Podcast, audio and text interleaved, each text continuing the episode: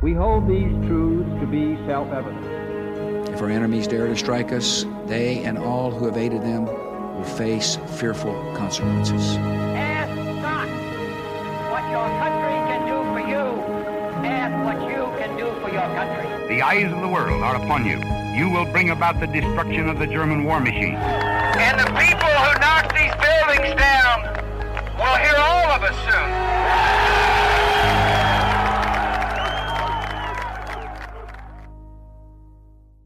Welcome over here to Speak the Truth. This is uh, episode 10. It is now currently 9th of September of 2021. If this is the first time you guys are coming over here, thank you so much for listening to this podcast. This is the first video version of this thing. I know it looks a little different. If you guys are joining us just through your ears, we now just launched the, the video version of this on my YouTube channel. That's that's it. There we go. Just want to let you guys know we've been waiting about a week, and I'm still waiting on one more piece to get here to make it fully done. Actually, two more. Two more pieces, matter of fact. But we're going to start off today with well, it's kind of a kind of a shitty little deal. We have the you guys remember the Fort Hood shooter? If you guys do not know him, uh, he's a piece of shit. Oh, November 5th, 2009, a mass shooting took place in Fort Hood in near Killeen, Texas. He was actually a U.S. Army major. Yes, he was a U.S. Army major. His name was Nidal Hasan. He fatally shot 13 people and wounded 30 others. It was the deadliest mass shooting in U.S. history on American base. He was actually shot and he was paralyzed from the waist down. If you guys did not know this, it's uh, something that had happened and it was terrible. I was actually in, I think I was in at this point for about a year and a half, maybe almost two years. And I was somewhat kind of confused on how this could possibly happen. But they actually had intel at the time that, that, uh, he was kind of going down this, this route. There was reports that a, from a joint terrorism task force that had been aware of a series of emails between Hasan and a Yemen-based network, and they didn't really follow through. Maybe they just didn't know at the time exactly how bad it was going to be. But uh, he was monitored by the NSA, and he was actually deemed a security threat. There you go. There's a little background on this piece of shit major. Uh, there you go. The, this this is what he said. So the Fort Hood shooter. That's why I wanted to kind of give you guys a background story on him. He congratulates the Taliban from death row. Yes, he is currently on death row. Nor do I know why 12 years later he still hasn't been put to death. He should have been put to death two weeks afterwards, a week afterwards. I mean, there's not really. I I, it, I don't know. I guess it's we got to let the laws play out and our, our system do its its its due course. But I, I personally think he should have should have been put to death right then. Anyway, so Nidal Hasan, the gentleman who who killed 13 people, he wrote a letter, and his attorney is of course an uh, retired army colonel because he had to take army representation because he was done on a military base while he was in the military, just so you're aware.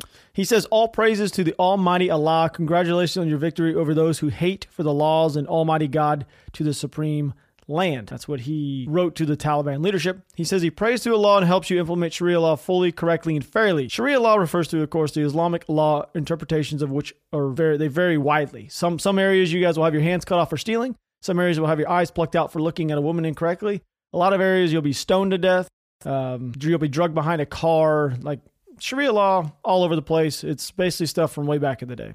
He, he also states that we must learn from our nations of the past and not let our wretchedness overcome us, uh, thus earning his God's wrath. Hasan also added, It is to Almighty God we give thanks.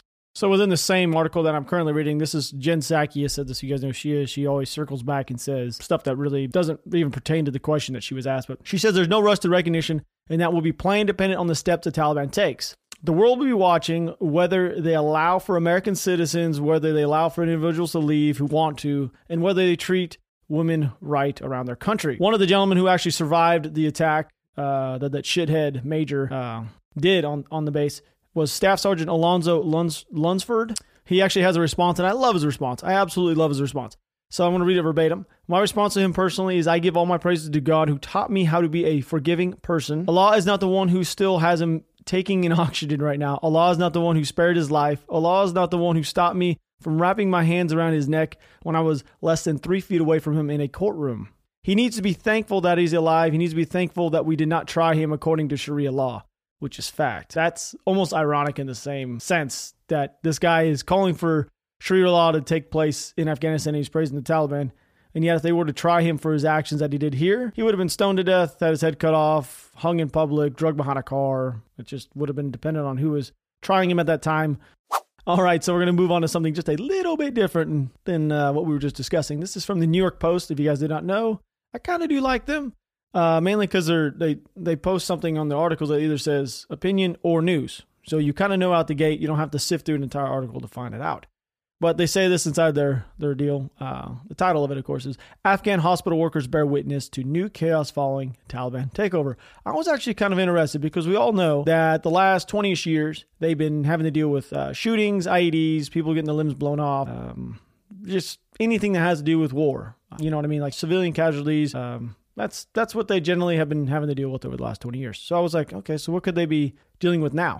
It says here that Kabul's intensive care hospital dedicated to treating the war wounded has noticed a marked shift in natural admissions. There used to be many IED bombs, explosions targeting the city. Now there's things are different. So that kind of got me curious. I went on to read through this entire thing. It's got a whole bunch of images that I'm not going to be able to show you guys of uh, patients in there with their arms gone and legs gone. A bunch of people over in Afghanistan, if you guys don't realize this, there's a bunch of areas that still have a ton of like, uh, I'm going to say IEDs, but mainly just uh, toe poppers is what we call them, like mines. And they're, they're actually meant to, to just hurt an individual, not really ex- exactly kill them. They'll like take your legs off, they'll take your foot off, they'll take half your body off. Like they're they're not really meant to kill you right out the gate. And I say, and I say this because I, we've had a couple guys step on them. I, I had a buddy actually step on one, stepped over a wall, stepped on one, had his leg blown off, and that was it. He got lucky because if he would have stepped on it, would have took off both legs and his his nether regions and everything like that. But since his leg was over the wall, it stepped on it. He may have gotten lucky and lost his leg, but it saved everything else. But they put those out there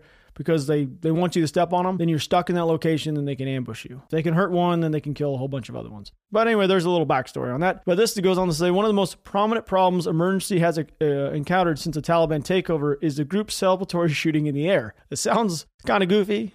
I find it kind of ironic at the same time that people are getting hurt while they're celebratory shooting. On Friday, the rapid gunfire injured 12 Two of them were children. One of them injured around was uh, was seven years old, who was admitted by a bullet to the back of the head. And the other boy, age unknown, was hit in the chest. Both are fighting for their lives. So you're telling me the Taliban are celebratory shooting and end up shooting a kid in the back of the head and then one in the chest. And I've always wondered that. Have you ever seen the videos when they're shooting up into the air? Where the hell are those bullets landing? Like they, they they're not just going into space and floating out there. You know, they're not. They're coming back to Earth. So so if you shoot one into the air, is the trajectory of the bullet? I mean, it's going to go up, and then it's just is it going to it's going to come down over here? I mean, I, I don't know. I always thought that was kind of curious. I've seen some really funny videos of of mishaps of shooting, no one getting shot on accident. But there you go. Taliban are shooting people on accident currently in Afghanistan while they're celebrating or whatever the fuck they're celebrating for, which is a lot of interesting stuff, which I'm going to move on to the next one because it just keeps getting nice and spicy here because there's a lot of shit going on in America. It's not really that important, I would say, in comparison to what's going on over there. Because right now, Taliban fighters are using whips against Afghan women protesting an all male in- interim government.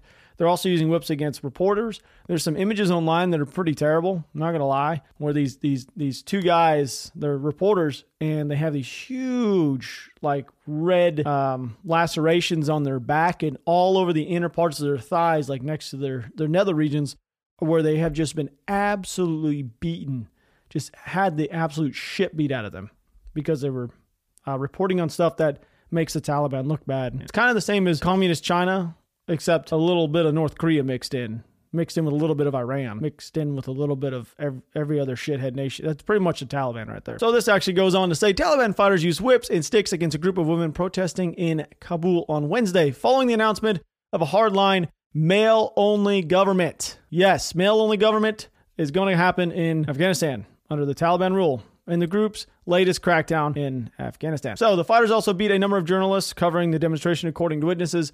And that is very true. This is on CNN, by the way. This is got to be factual. Another woman at the protest said the Taliban had proved that they cannot change. I, I think that goes without saying that the, we knew the Taliban coming into this entire thing, they were not going to change. That's not their entire goal. Their goal is to take over country and do the same exact shit. Out the gate, they might seem like they're going to be just a tad bit different. Um, but as we do know, if you guys haven't haven't listened to a few of the podcasts over on Spotify and Apple and stuff, and you're just seeing this now for video on for the first time, I mean, they have murdered. They murdered a guy for singing in public. Uh, he was shot in the back of the head, execution style. They've been going house to house trying to find Americans uh, while they were still there. They kicked a lady in the stomach for being pregnant with an American child. Oh, and they stoned a man to death. Yes, they stoned a man to death. Okay, so there you go. Not much is going to change it's so funny because didn't didn't the, the, super hard left people weren't they calling Trump supporters at one time? weren't they calling like Neanderthals? So these motherfuckers are ne- Neanderthals. Oh man. All right. Well, there you go. There's a little bit of snippets of what's going on in Afghanistan. I hope that your day is going a lot better than who's ever living over there. Because I tell you right now, they're waking up in fear every single day while you're waking up drinking your beautiful cup of coffee. Which, if I had a sponsor for these podcasts, I could plug it right there, but I don't because we talk about stuff that people don't really enjoy. Actually, apparently, apparently you do because we've been top 20 in the world for the last week. Fuck off. We'll keep doing it.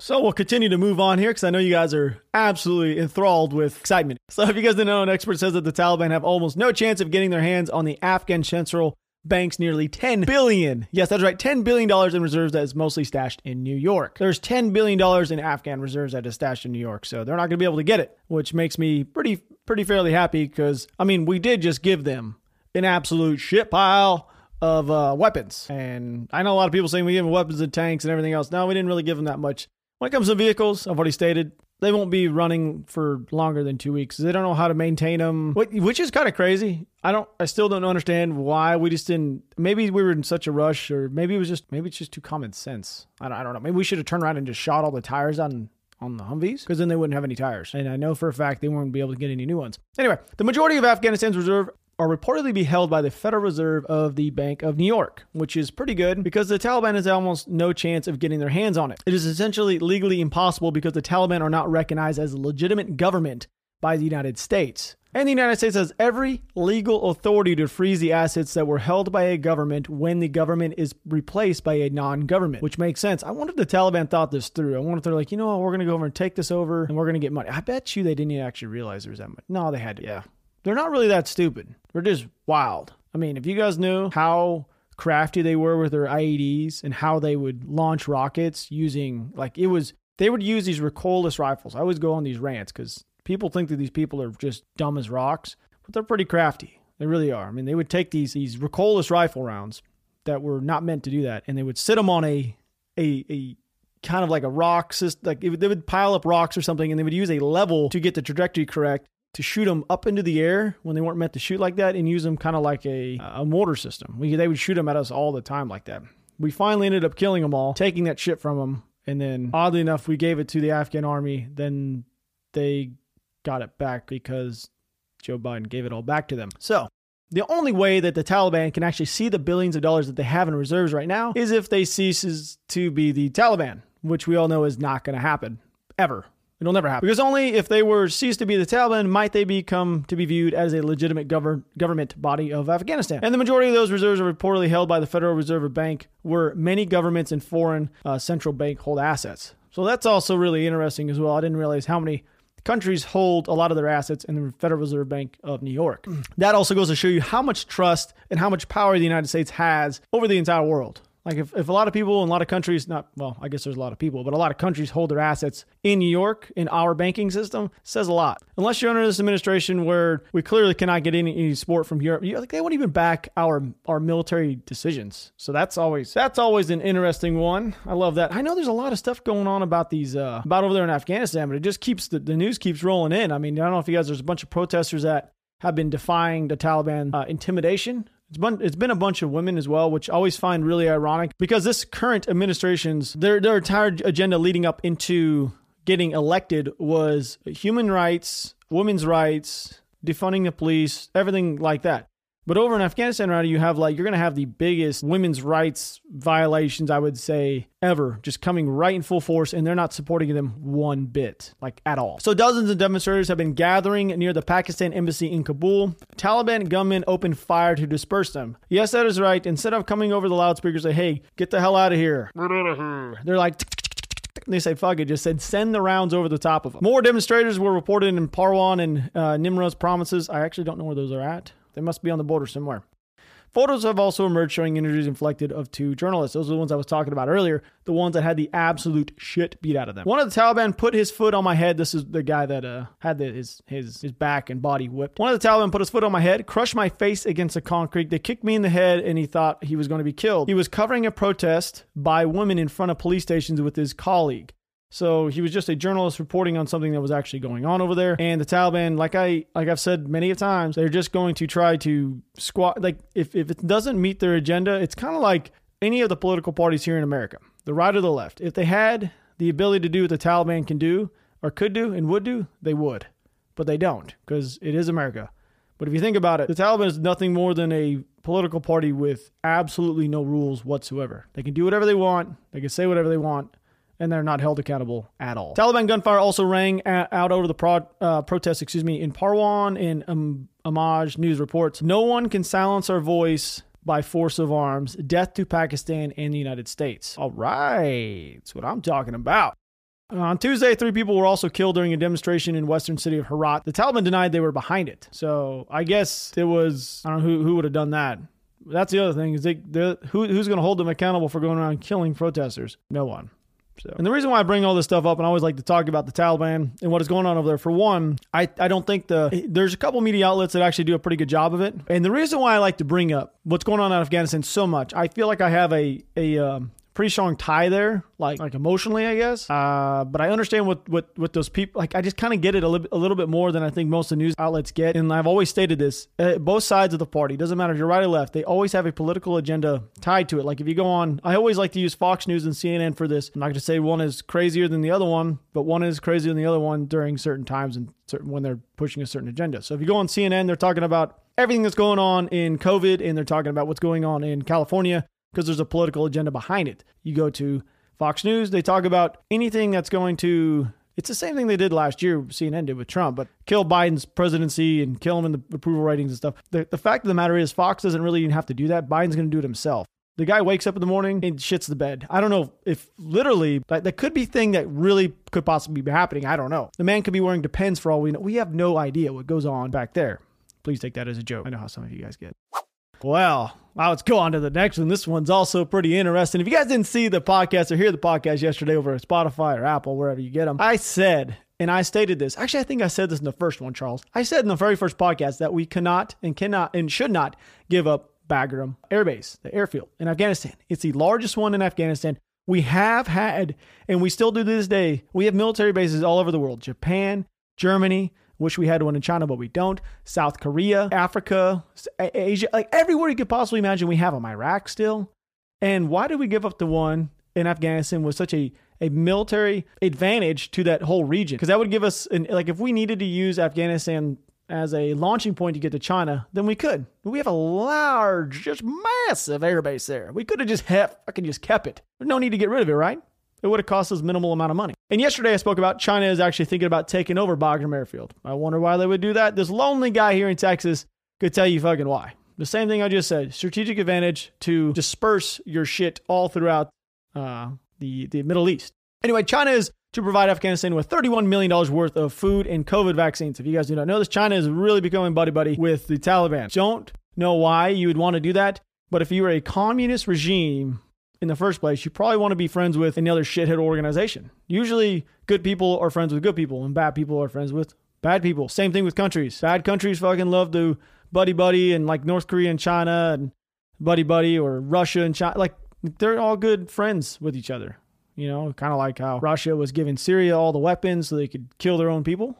And China literally has concentration camps, if you guys not know that. I'm actually kind of glad we make this podcast because I get to talk about shit like this that the normal news out networks they don't want to talk about because it may hurt them in a sense. All right, here we go.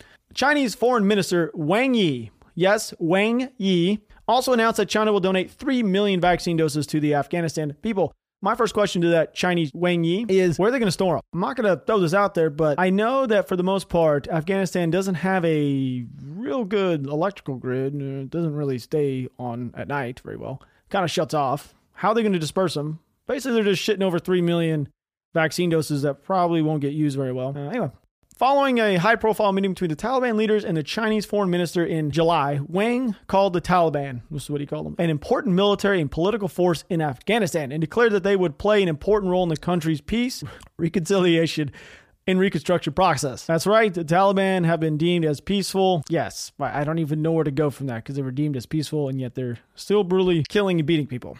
In return, the Taliban called China a good friend and pledged to never allow any forces to use the Afghan territory to engage in acts detrimental to China. If you don't know, there's like a 50 mile stretch that it touches China to Afghanistan. So, and China's big thing is they just want to build a road to go all the way through and do. That's pretty much it. China, however, has also benefited from the relative stability brought uh, by the U.S. over the past two decades. The nation is particularly concerned that Afghanistan would become a base for terrorists and extremists fighting for independence for largely Muslim region of Xinjiang. Xinjiang? I'm going to get that wrong. Anyway, so that portion of, of, of China, this is what I was talking about a second ago.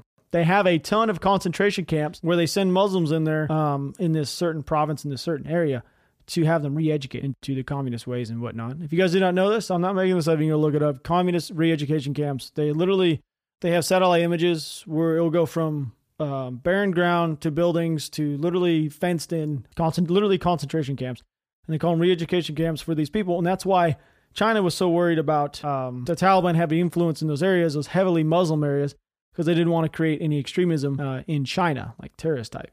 And that's why they're trying to stay buddy buddy with them.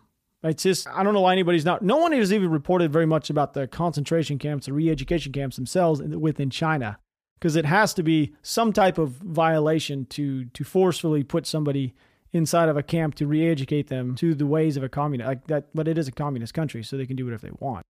There you go. There's your china news. Go china.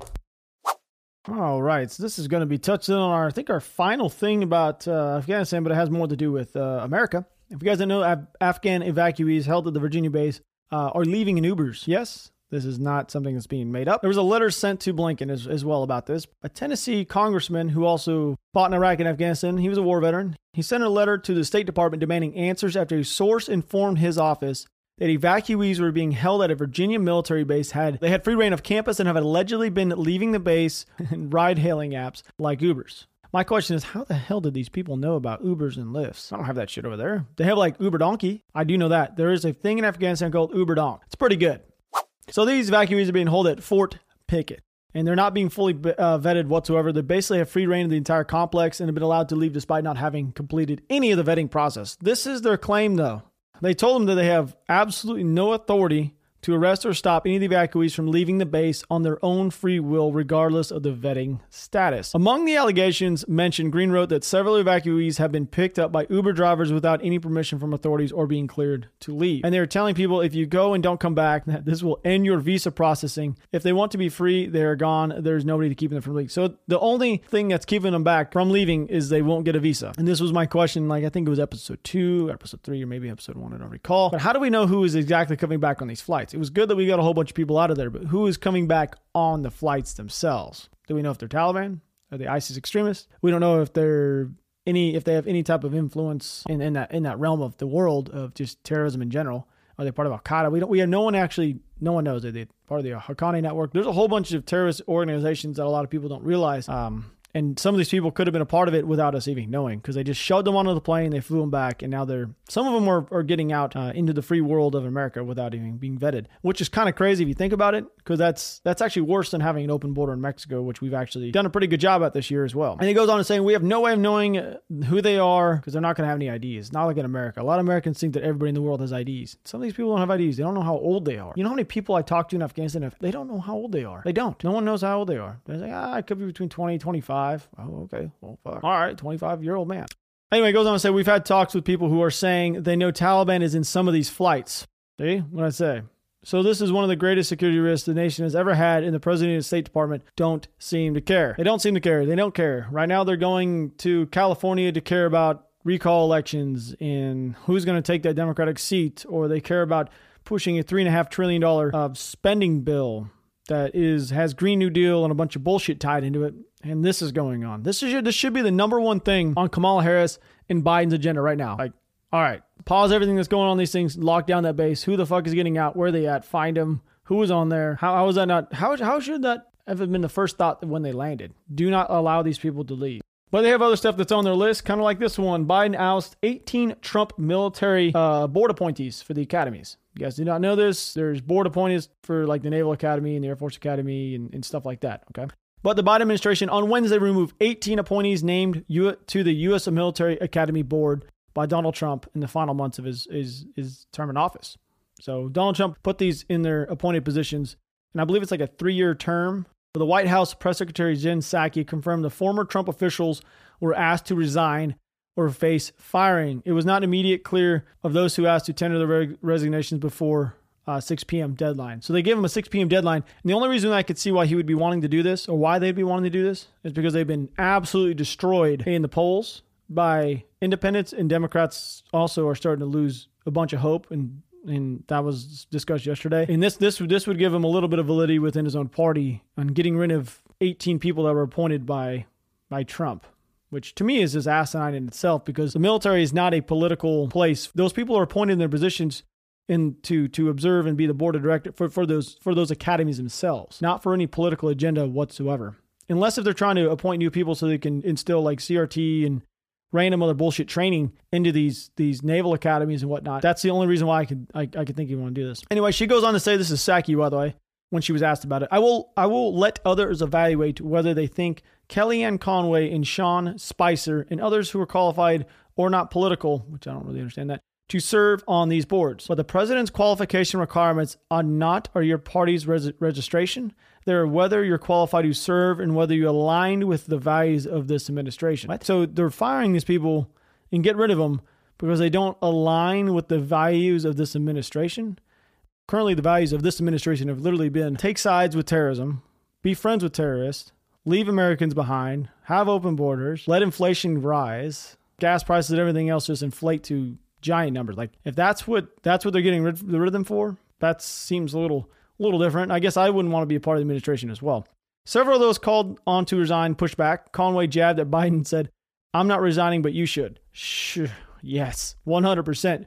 She went on the statement and called it disappointing but understandable effort to distract from the chaotic U.S. withdrawal in Afghanistan, a rise in COVID 19 cases, and a disappointing August jobs report. It's exactly what I just said a second ago. This all has a political means behind it. It is to distract the American public from what is really actually going on. But at the same time, like we were just discussing, the fact that they was trying to deter you from something else, Biden's approval ratings are down in six critical swing states. So more Americans in six critical swing states disapprove of the job President Biden has done uh, thus far. The administration is trying to recover from a bungled pullout in Afghanistan, as we do know. President's approval ratings in Arizona, Florida, Georgia, North Carolina, Pennsylvania, and Texas lag behind his disapproval ratings by 10 points or more. That's a huge deal. That's a mega deal. I don't know if you guys realize this because some of these states he won by very, very small margins of votes that came in at like 3 a.m. all by themselves. In 2020 presidential election, Biden won three of these states by narrow margin Arizona, Georgia, and Pennsylvania. And former Trump won the other three states by a very slight margin. Texas, Trump won by a margin of five points. Wow. Has the largest gap now in Biden's ratings at 26%. 59% of the Lone Star residents disapprove of Biden and only 33% approve. I would assume the 33% live in Dallas, Houston, and Austin. The next highest gap in the states is Georgia with 15%, 38% approve, and 53 disapprove. That's pretty terrible. Biden won Georgia by 0.2%, falling up. So let that sink in. So he won by 0.2. Now he's absolutely getting crushed by whatever opponent was going to come in at this point. The difference of a 13% in Florida and North Carolina, both states Biden had lost. In a highly contested Pennsylvania, which declared Biden the winner three weeks after the election because of a series of recounts, the gap is the smallest at 10%. So now he's actually losing it by 10%. Voters in Keystone State approve of Biden by only 41% and 51% disapprove. Biden has a net positive approval rating is only 13 of the 50 states. So let that sink in. 13 of the 50 states in the United States, he has a net approval rating of 50% or more. I bet you I can name a bunch of those off really fast without even having to try. I mean, it's fairly obvious. You have like New York and Illinois, Washington, Oregon, uh, probably New Mexico, California, probably a couple more of those. And in a poll, a possible rematch between Biden and Trump, the former president would eke out a win. The Emerson College survey released last Friday found that 47% of voters would pick Trump, while 46 would vote for Biden. 39% of Democrats said they would look for a, a candidate besides Biden in 2024. And they're only saying this because they do not want to come out. Like, imagine if, if the Democrats came out and they said some shit like, you know what? I think it's time for us to look for a new for a new uh, guy in 2024, and he's only seven months into his presidency. A lot of the shit that he would try to get done probably wouldn't happen. While 67% of Republicans would stick with Trump. Okay, uh, I'm not going to say I would vote for Trump or anybody should vote for Trump in the next election, but I would say, uh, I don't know. I think DeSantis, Candace Owens, I guess Trump's probably going to run. I mean, imagine if DeSantis and Trump ran together. I don't know if they like each other that much or whatnot, but just thinking about that, I mean, that would be, I, I don't know. All right, so here we go. This is these are the good ones. These are the nice, tasty, toasty ones. Uh, this is a opinion article, by the way, by the LA Times. It's not by the LA Times, but it's, it's a opinion article within the LA Times. The American myth that's driving some Latinos to support the recall. Now we're going to talk about the recall election. That's a massive deal. So you have a Kamala Harris and President Biden going next week over to California. And right now, Kamala Harris is going around with Gavin Newsom doing like political engagements, like speaking to people about why they need to vote no for the recall. Now, recall, if you guys do not know, uh, if, if Gavin Newsom gets recalled, it's about a 99% chance Larry Elder is going to take the seat. And he could take it with like 20% of the votes. Like literally, that's the way it would work. And they don't want to see that happen because that would really that would hurt the Democrats going into 2022 pretty severely, and it would allow Larry Elder to do stuff that Californians uh, would be against for the most part, like mass mandates. He would he would take those away. He would he would declare an emergency on water. There's apparently California's running out of water, uh, and homelessness problems a big deal. You guys did not know this? Like one in every third three homeless person in America resides in California. Pretty wild. But many of the voters of color who support recalling Gavin Newsom have one thing in common. They subscribe the idea that hard work and self discipline are really all it takes to win in this society. This is an opinion article, by the way. This is by some person that was 100% spoon fed every fucking thing they have in their life. I want you to realize this. Opinion articles are written by people with clearly an opinion. And this person's opinion is not that of a hardworking American that has earned every fucking thing they, they have in their life. And yes, this makes me a little bit mad because what they're stating in here, this is put out by the LA Times. And what they're stating here is if you work hard, you won't succeed, which is fucking bullshit. It is the most asinine thing that I've, I've read today inside of this this podcast. It's not fucking true. If you work your ass off, you can't succeed. You could do anything you put your mind to. I was always told that. I literally we started everything we have right now with fucking nothing, literally nothing. And look what we have now. One of the largest platforms on YouTube. And, and this is one of the largest podcasts somehow the in the fucking world. And we started with nothing. So you can do anything you set your mind to. Fuck this person. Sorry, got a little angry there. A little angry. Got me a little heated. Anyways, goes on to say, call it uh, the pull yourself up by the bootstraps ideology. It's a magnetic, freedom loving myth, the self made man with roots in Western cowboy masculinity.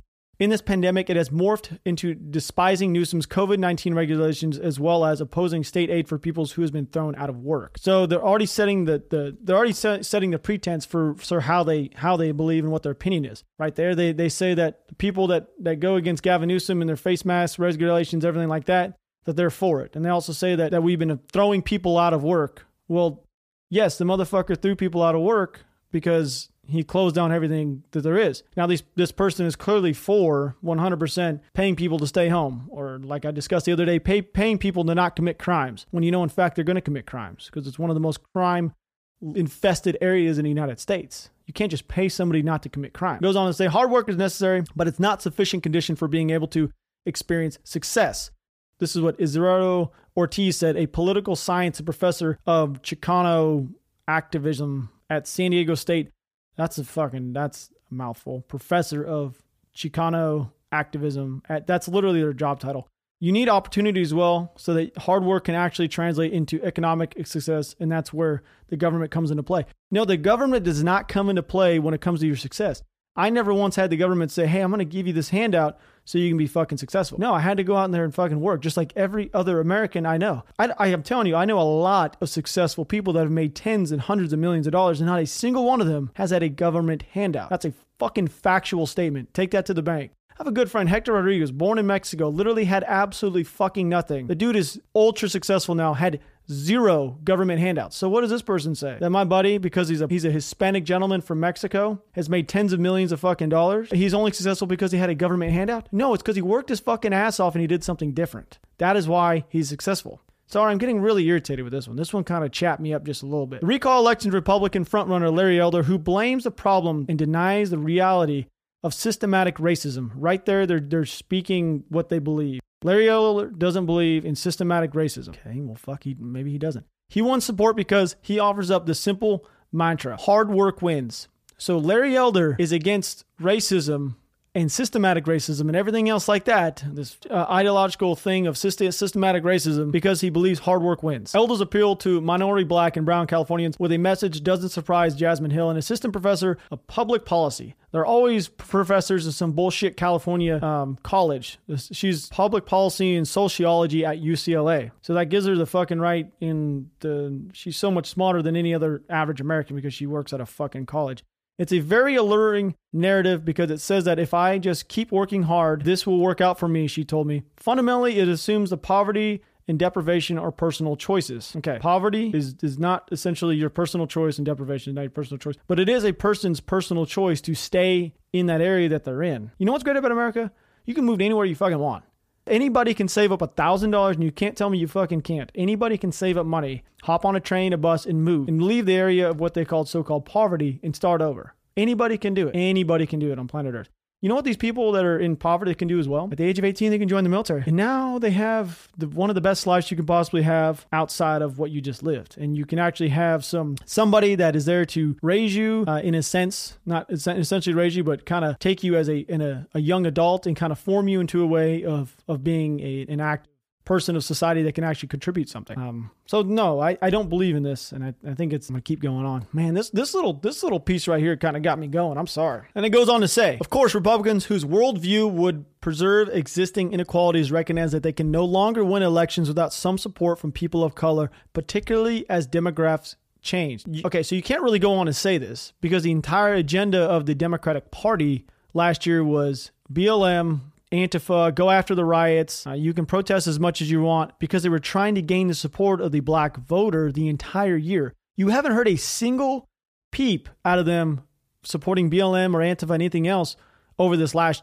year whatsoever, have you? Last seven months. They haven't said a fucking word because they were trying to get the voters that were on the BLM side and, and they were trying to get the black majority vote, which they did. They succeeded, which great. I mean, I don't really give a shit as long as a person votes the way they want to vote. I don't care. But you cannot go out here and say that, of course, Republicans whose worldview, like you, you can't go out and say that because the, the, entire time, the last year of going into the race for the election, they were going specifically only at the black voters. It's the only thing they ever talked about. Why do you think Joe Biden got Kamala Harris? You want to talk about that? Kamala Harris hated Joe Biden, absolutely hated him. Why do you think they picked her? Because she was a woman or a woman of color, or because they wanted to get the black vote? Let's be honest. Can we just fucking call a spade a spade? Oh man, man got me going. I didn't realize this article was going to make me this irritated. So they're ramping up rhetoric about self-made man, which they hope might make a connection with a hardworking immigrant.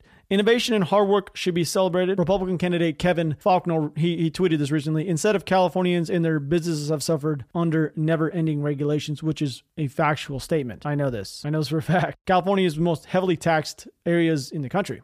I mean, when I mean heavily taxed, there is 175,000 ish Californians moving to Texas every year due to tax reasons. Texas right now is 8% under the national average for cost of living. 8% under. California was like 30% higher than the national average. Why would anybody want to live there? So, I guess the beaches are nice. I don't know. If you have enough money, you can build your own beach.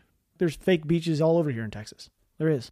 All right. Well, sorry. That one got me a little riled. So we're going to talk a little bit more about the uh, the actual uh, recall elections going on. California, if you guys don't know, the homeless crisis has to do with the recall recall effort. And I want to discuss this quite a bit because if you don't know, California's homeless crisis is a top of a mind issue for many voters who are still weighing on whether to return to the ballots or not to, to vote yes or no. I would assume that this is a major thing in California. This would be second to taxes for me. If you guys have not been to LA or anywhere around there, it looks like a pile of shit. It's because it is a pile of shit. Literally, there's people shitting on the streets outside of LA.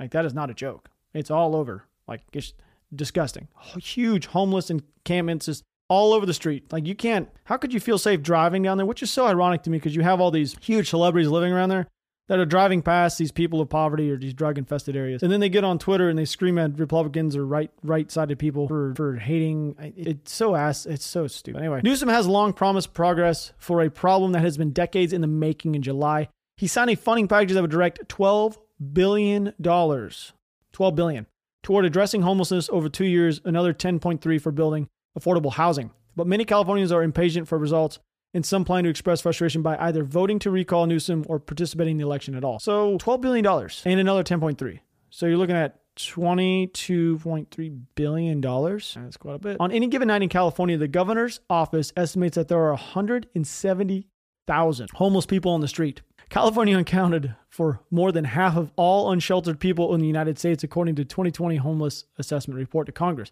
which was released earlier this year. And the report noted that 70% of homeless people in California were living outdoors, making them more visible. Like, let that sink in. 50% of all the homeless people in America, more than half, unsheltered, 70% of them lived outside. On a single night in January 2021, one in every three people in the U.S. experiencing homelessness were in California. A 2021 report also said that the National Low Income Housing Coalition Foundation, wow, that's a mouthful, that a person in California working a 40 hour work week needs to earn $39 an hour to afford a two bedroom apartment at a fair market rent, making it the most expensive state to rent in the country. If that person was making the state minimum wage, which is $14 an hour, they would have to work 112 hours a week to afford the same two bedroom apartment. So California has way more issues on its hands. And I think it's actually the state that has the most debt of any state at the same time, and yet it has the highest tax rate and the highest living conditions and the highest homelessness rate, and it's damn near out of water. How could you tell? How could you tell me that you would like to keep the same person in office and the same people in office that have done all this to you over this last years? When then you look at Texas, and we're just a bunch of fucking normal people, and we're doing pretty good, having a good time. No one really talks shit to each other. If we don't have people shitting themselves on the streets, I might see a homeless person every now and then if I go down to Austin, but Austin's pretty much the new version of LA. So it's not super shocked. So this is this is exactly what the 12 billion dollar homeless funding package was that he that Newsom approved. So this is kind of interesting. So I thought I would share it with y'all. It would make a much longer term investment and is part of the Democratic governor larger 100 billion dollars California comeback plan that was possible because of the state's budget surplus. Within the homeless package, about 5.8 billion would be directed towards Project Homekey, which is focused on acquiring hotels and motels quickly turning them into more than 42,000 long-term housing units. About 3 billion of that money, the home key money, is dedicated to housing with wraparound services for people with several social and emotional behavioral health problems. So you're gonna you're gonna spend 5.8 billion dollars to buy these hotels and, and motels and stuff that have that you want to make into 42,000 long-term housing units. I can tell you right now, this is screaming fucking disaster, absolute disaster if you think about it. So you're gonna stick a bunch of homeless people into hotels and motels all together, you think they're going to go to work? Who's going to keep continue to pay for all their shit over the years? Now you're just asking for even more debt to be in, in, taken on by the public, which is going to raise your tax rates even more, and you're spending even more, and you're not going to you're not going to help the problem. You're just giving them somewhere to do their drugs. Who's going to feed them? Like what the fuck? Like you might actually help some of them, yeah, but you're going to create a like imagine how disgusting that area is going to. Who's going to clean all that shit up? Literally. Who's going to clean that shit up? Legislation that Newsom signed also set aside 1.75 billion to make 7,200 units that are in a, the pipeline available for poorest families and those existing homelessness. Another 45 million would be dedicated to service and housing for homeless veterans. You only give 45 million to homeless veterans, but you're giving 5.8 billion for the entire project. His broader 100 billion plan, no, excuse me, 45 million of of 100 billion. Plan includes 1.1 billion that we spent in partnership with local governments on cleaning up trash, downtown areas as well as state streets and freeways. So you have to spend 1.1 billion dollars to clean up a mess. That is the most expensive trash pile I've ever seen in my fucking life. 1.1 billion dollars to clean up a mess that could have been like prevented 100% if you just wouldn't have allowed it to happen in the beginning. So, your taxpayers, y'all in California, y'all are having to pay for incompetent politicians that are currently running your state that is up for recall election. So hopefully you vote yes. I would if I was you, just because I just laid out a whole bunch of shit that makes a bunch of sense. If you can't see it, then I don't know what to tell you. But if you guys didn't know, I've been talking about Sydney, Australia for a little bit, or just Australia in general. And right now, they have revealed a planned and months long uh, lockdowns. Yes, that is right. They have little COVID concentration camps over there in uh, Sydney, and they're currently giving the population a plan. The state of Wales, state capital, which has been locked down since July because of the Delta variant outbreak, the state government has released much anticipated roadmap. You have a roadmap to freedom. That's literally what it says. Roadmap to freedom. Let that sink in. That is the title of the thing. Roadmap to freedom. Uh, it sets out new freedoms for people once 70% of adults in the states have had two vaccines. She declined to nominate a date of the reopening, but said it once once the uh, states or the, the country had occurred 70% of its adult uh, vaccination. That's the target, and that following Monday, you can you'll be have some freedom, and I'm about to explain what those freedoms are. This is pretty fun. So she said, fully vaccinated people would have access to other privileges like this. Are you ready for the privileges you will be having in Australia if you are fully vaccinated? You are going to be allowed to have five visitors in your home. You'll have 20 persons in outdoor gatherings. You're allowed to carpool. You can travel around the state. Lucky you, you get to travel around your state. Subject to distancing restrictions, the following venues will also reopen. Oh my gosh, but it's subject to distance restaurants and cafes and bars. Gyms, indoor recreation centers, and sporting facilities, hairdressers, nail salons, cinemas, galleries, theaters, museums, churches, and places of worship. There's no singing allowed, though. You better not fucking sing inside those churches. You better not do it. There will be a 500 person limit to outdoor seated events and 50 person limit at weddings and funerals. It actually says that it's not yet clear how people will prove their vaccination status, but there has been a discussion of vaccination passport or an app. We already know that the app, the facial recognition one, currently more than half of Australia's 25 million people are under lockdown. There are also outbreaks in Victoria and Australian capital. So you have 12.5 million people currently in lockdown in Australia, while I'm sitting here in Texas making a podcast. Here we go. We got Portland mayor now says police hands off right response was not the right strategy. Ooh, yes. You got another defund the police city that says, holy shit, we need cops. We need them bad. It is clear based on the public outcry and on the media outcry, the National Front, that the strategy was not the right strategy, Wheeler said during a Portland Council city meeting. I think we can all acknowledge that, he added. I take full responsibility for it. Okay. All right. All right. He said Portland was still trying to find the right recipe for handling riot. Okay, I'm gonna tell you right now how you handle the riot. Send the police in to do their job. You'll handle it pretty quick. Local residents also claimed that they felt terrorized and abandoned as rioters in helmets and, and gas masks and some armed with baseball bats and paintball guns. Fucking Antifa. Did you guys see the Antifa person? Actually, to be honest with you, I don't think it was Antifa. Some crazy left left leftist person went and was throwing eggs at Larry Elder's people, and oddly enough, she was a white lady wearing a monkey mask throwing eggs at a black man who was running for office. Kind of weird. So that did happen. That happened yesterday as well.